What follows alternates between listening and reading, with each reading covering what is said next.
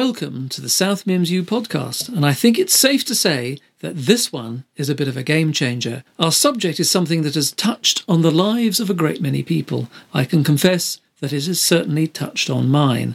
And if the theory that is being discussed here today is proved to be true, the effects on all of us will be, I think, enormous. Let me introduce Dr. Belly Trice from the Department of Food Science, which is where you find us. And I must say, it's a very pleasant department with lovely cookery smells drifting over us. And, and what is this lovely creation, elegantly presented on a glass top table over here?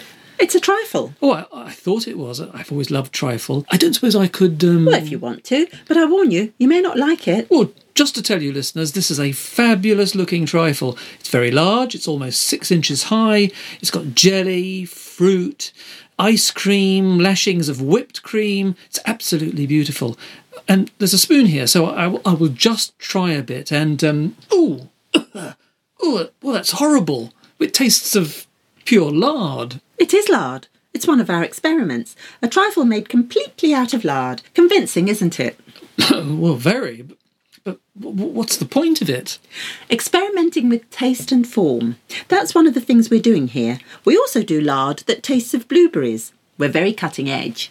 Right, before we go any further, I must ask, and I'm sure you get asked this all the time is Belly your real name, or, or maybe it's Bella I, or. Yes, I do get asked that all the time, and it is Belly. I was christened Belle, but as a kid it became Belly, and it sort of stuck. And it is kind of appropriate. As in. Well, I'm not exactly thin, am I? Um, well, no, uh, you're not exactly thin. Uh, I w- I wasn't going to say anything. You're far too polite, but it really doesn't bother me. I'm fat.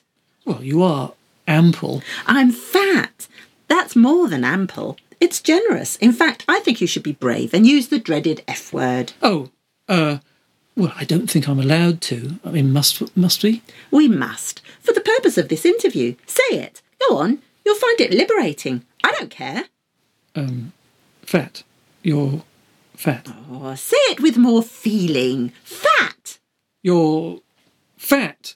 There. Doesn't that feel good? Saying it is as satisfying as a chocolate eclair. Yes, indeed, I am fat, and that is what we're going to talk about. I will be using the word freely, and the more I researched the subject, the more I realised that my name was appropriate. So I even published using it Dr. Belly Trice. So, exactly what are we going to talk about? A groundbreaking seismic discovery that's going to radically improve the lives of countless people. Well, that's certainly big talk. It is, in all senses of the word. My discovery was made in cahoots with the anthropology department. In fact, it is as much their discovery as mine. They let me publish first, which was very nice of them. We thought that our discovery would make more of a splash in the circles I have to move in than theirs. Also, we're better equipped to handle any criticism that this discovery will generate. You think it will cause a stir? Oh, yes, especially in the diet industry, which is huge. There are going to be incalculably fat financial losses in that area. They're going to be reeling. I think you'd better explain. Our discovery will make, I think it's safe to say this, all other diets obsolete. All of them. And it doesn't cost anything, and you don't have to go around doing ludicrous exercises when you could be watching daytime TV. Well, if what you say is true, then that is genuinely groundbreaking. We're giving it to you first, due to your massive listening fingers. Well, they're growing all the time. I need to give you some background. For a start, the UK diet market is worth around uh, £2 billion per year, and the American one is about $72 billion. Well, they are uh, bigger than us. Yes, in all senses. They are the 17th fattest in the world. Some Middle Eastern and Far Eastern countries are fatter, but the UK is one of the fattest in Europe. The Maltese give us a run for our money, for example, though there's not much actual running involved. So the figures are huge in both senses. We've made a study of some of the diets that have been tried. Well, I've been on one or two myself. So what did you find? Well, where to begin? On top of the obvious eat less, exercise more diets, there are many that are more imaginative.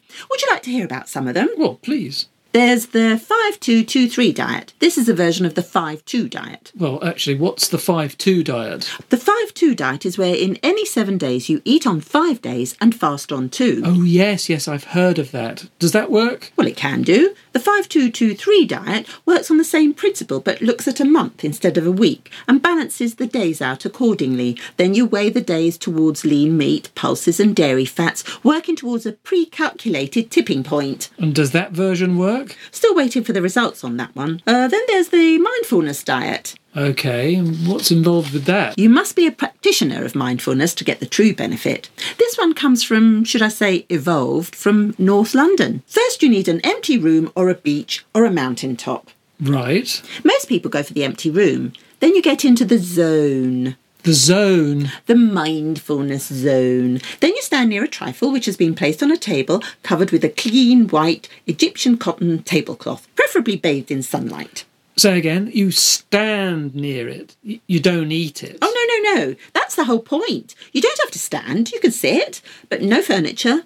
Uh, you and the trifle are sharing the same space, the mindful space. Or you could use a blancmange or a cheesecake, maybe. Plenty of cream, and you, you share the space for an hour or so. And That's it. In your mindfulness, you will have absorbed the energy of the trifle, cheesecake, whatever, and your craving for sugar and cream will have been what's the word when you satisfy a craving? um, sated? You could say it's sated or just satisfied. Well, whatever it is, craving dealt with, sated, satisfied, maybe eliminated.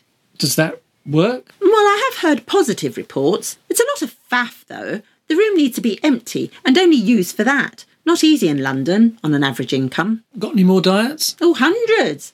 How about this? The toe diet. Toe diet, as in toe at the end of your foot. Yes, that toe. Does a toe get fat? I'm not sure. Probably. That's not what this is about. Um, you know acupuncture? Yeah, where they put needles into you. Yes, that. It's all based, I'm going to generalise a bit, on sort of sensitive areas that connect to other bits of you. You mean like chakras? Probably, something like that. Anyway, there's a theory that part of the big toe is connected to the bit of your brain that feels hunger. So all you have to do is rub, or otherwise stimulate this part of your big toe before a large meal, and you will eat less of it, as you will lose your appetite. So, all right. So you're all dressed up in your evening gown and best stilettos before a posh dinner, and, and you say, Excuse me a minute, hold that champagne cocktail. I'm going to stimulate my big toe. Yes, celebrities are at it all the time, apparently. And does it work? Well, I think, again, the jury is still out. You have to hit exactly the right spot. There are millimetres in it. Well, you certainly are making your point. Uh, you can have one more diet if you want. Oh, so many, so many. Um, how about this one? The Iron Age diet. Based on the caveman diet, but you cook it in iron pots, skillets. What is the caveman diet? Meat and fruit. It's based on the theory that cavemen weren't fat. Well, how do we know? Well, we don't. It's a theory. Have you ever seen a fat caveman? Well, I've never seen a caveman. And there are no fat cavemen in cave paintings, as far as I know.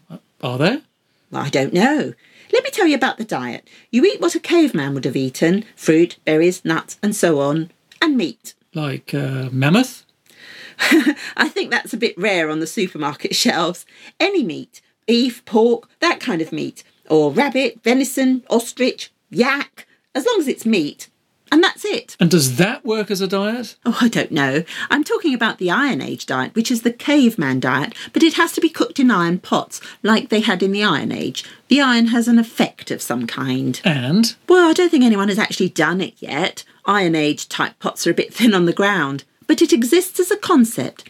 I'm just giving examples of the range of diets available. okay, point well made. This is all well and good, but what is this seismic discovery you are talking about? I will explain. Not long ago, I went to the Maritime Museum in Greenwich, London. A good day out? A great day out. Everyone should go. And I saw Nelson's jacket there, his coat, the one he wore at Trafalgar. Oh, Horatio Nelson's actual jacket. Yes, and I'd always thought that Nelson was quite big. You know, you think of him at the top of his column, don't you? But actually, he was quite short, a slip of a thing, and that got me thinking about all the other costumes I'd seen in other museums. I like costumes, but all of them, the figures, are quite small, and I thought of the ones I'd seen in the World War II exhibitions, all quite trim. Well, at that time there was rationing and acorn coffee, spam, and so on. Well, exactly. Hold that thought. Spool on a couple of weeks. I went out for the day to, I won't give the name, a small seaside resort on the Essex coast. I like to go there from time to time to get away from it all. It's not fashionable, not overpriced, and very relaxing. I like to sit in a cafe and watch the world go by. Which I did. I can't see where this is going. Nearly fair. there, nearly there. And as I sat there watching the world go by, I had my Damascene moment. Go on. Well, they were all fat. The people going by. All of them. Everyone was fat. The waiters, the customers, me, the men, the women, famously, the kids, the dogs, the babies. Fat. The opposite of Nelson in the museum, who, as we said, was trim, to say the least. So, Don't you see? We've changed as a species. We've actually changed, evolved. The new human is fatter than the old one. We're now born fat. An animal will evolve to work and blend with its habitat. Our habitat used to be the high street, greengrocers, the butchers, the fish shop, and so on. Now, recently, with the internet, they've mostly gone. Nobody cooks anymore. They just microwave instant meals, which are mostly fat, chemicals, and sugar. Our habitat is now pizza joints, burger bars, and chicken shops. And sugar. The modern diet and habitat are composed of fat and sugar. A modern human going on a diet is like trying to get a giraffe to have a short neck. It won't work. Fat is in our DNA. Instead of fighting it, we need to accept it. well, that is quite a statement. I know. We decided to publish together. Once the scales have fallen from your eyes, you can see it everywhere. Fat is becoming acceptable, even, dare I say it, desirable. Well, um, well, I must confess that Yes? um, I myself don't find thin women um, particularly attractive. Well, I'm not surprised. A lot of men still do, but the ideal female form is undoubtedly changing. You are influenced by what you see around you, advertising and so on. Yes, and we are starting to see adverts for the um, uh, Say it, it's very satisfying on the tongue. Fat. uh, fuller figure on posters and so on. Yes, they're putting money into it, so it must be true. Follow the cash. There's a subculture of men who openly admire the fuller figure. They're known as chubby chasers, and they're getting bigger, literally. So, this is your announcement. Yes, we've discovered that the human animal is evolving before our eyes, and the new species is larger than the previous one. And according to the anthropology department, with their usual tests and calculations, it will have replaced the previous type by 2050. Well, that's ages. Well, in evolutionary terms, it's seconds. This is amazing. We're evolving faster than the green lizards. Green lizards. They evolve fast, and it's happening before our eyes. Think about it. Well known department stores, the ones that are left, are changing the sizes on women's clothes. What used to be size 16 is now relabeled size 14 to make the customers feel better and buy more. All to disguise the fact that they are getting fatter. Cars will have to be bigger and stronger, but there again, that is already happening. They're evolving with us. All these huge 4x4s, is it a coincidence? No, it isn't. Well, I hadn't really noticed. Nobody has. It's a gradual process, but it's evolution. Don't fight it. Go with it. So, what do we do? Nothing. You're evolving. Eat what you like. Cancel your gym membership. Well, I like the gym. Do you actually go? Well, of course not. But I like the idea of going. They've got nice soap in the showers, I think. I've only been twice. The anthropology department is starting a quiet revolution. You know, whenever you see a picture or diagram of a human body in a textbook or a poster on the doctor's wall or something, there's no stomach bulge to speak of. Well, the template for those pictures is changing. They will now be fatter and have a distinct stomach bulge. They will be everywhere school textbooks, chemists, you name it, the shape of the new human. Any other places we will see changes? Um, the armed forces are an obvious one. You can't imagine a fat Marine, can you? Or somebody fat in the SAS. Well, there will be plenty in a few years' time.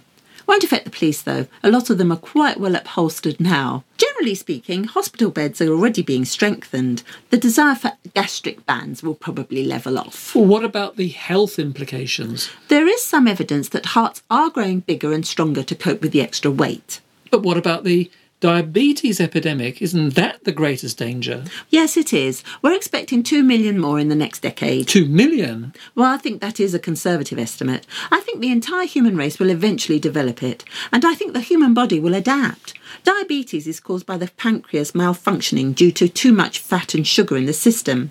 But soon the human body will adjust to this new diet of fat and sugar. We already see this in the animal kingdom when a species adapts to new surroundings and a new diet. Penguins have wings, but those are now used as fins. It will be the same sort of thing. Evolution. We are evolving in front of your eyes. I really can't believe it. Well, just look around you. The evidence is there, and when you see it, you'll be amazed that you didn't notice it before. Well, I mean, if, if you're right. I am. And it's not just me. Well, I, I think you've convinced me. Uh, this has been a very important, a groundbreaking interview, and it's one that was uh, fat with facts. There. You love that word now, don't you? Celebrate it. Yes, fat. Fat. Fat. fat. Yes, I like saying that. and I'm very grateful for your decision to share your breakthrough with us uh, on the South Mims U podcast. Dr. Betty Trice, thank you very much. Thank and goodbye, dear listener.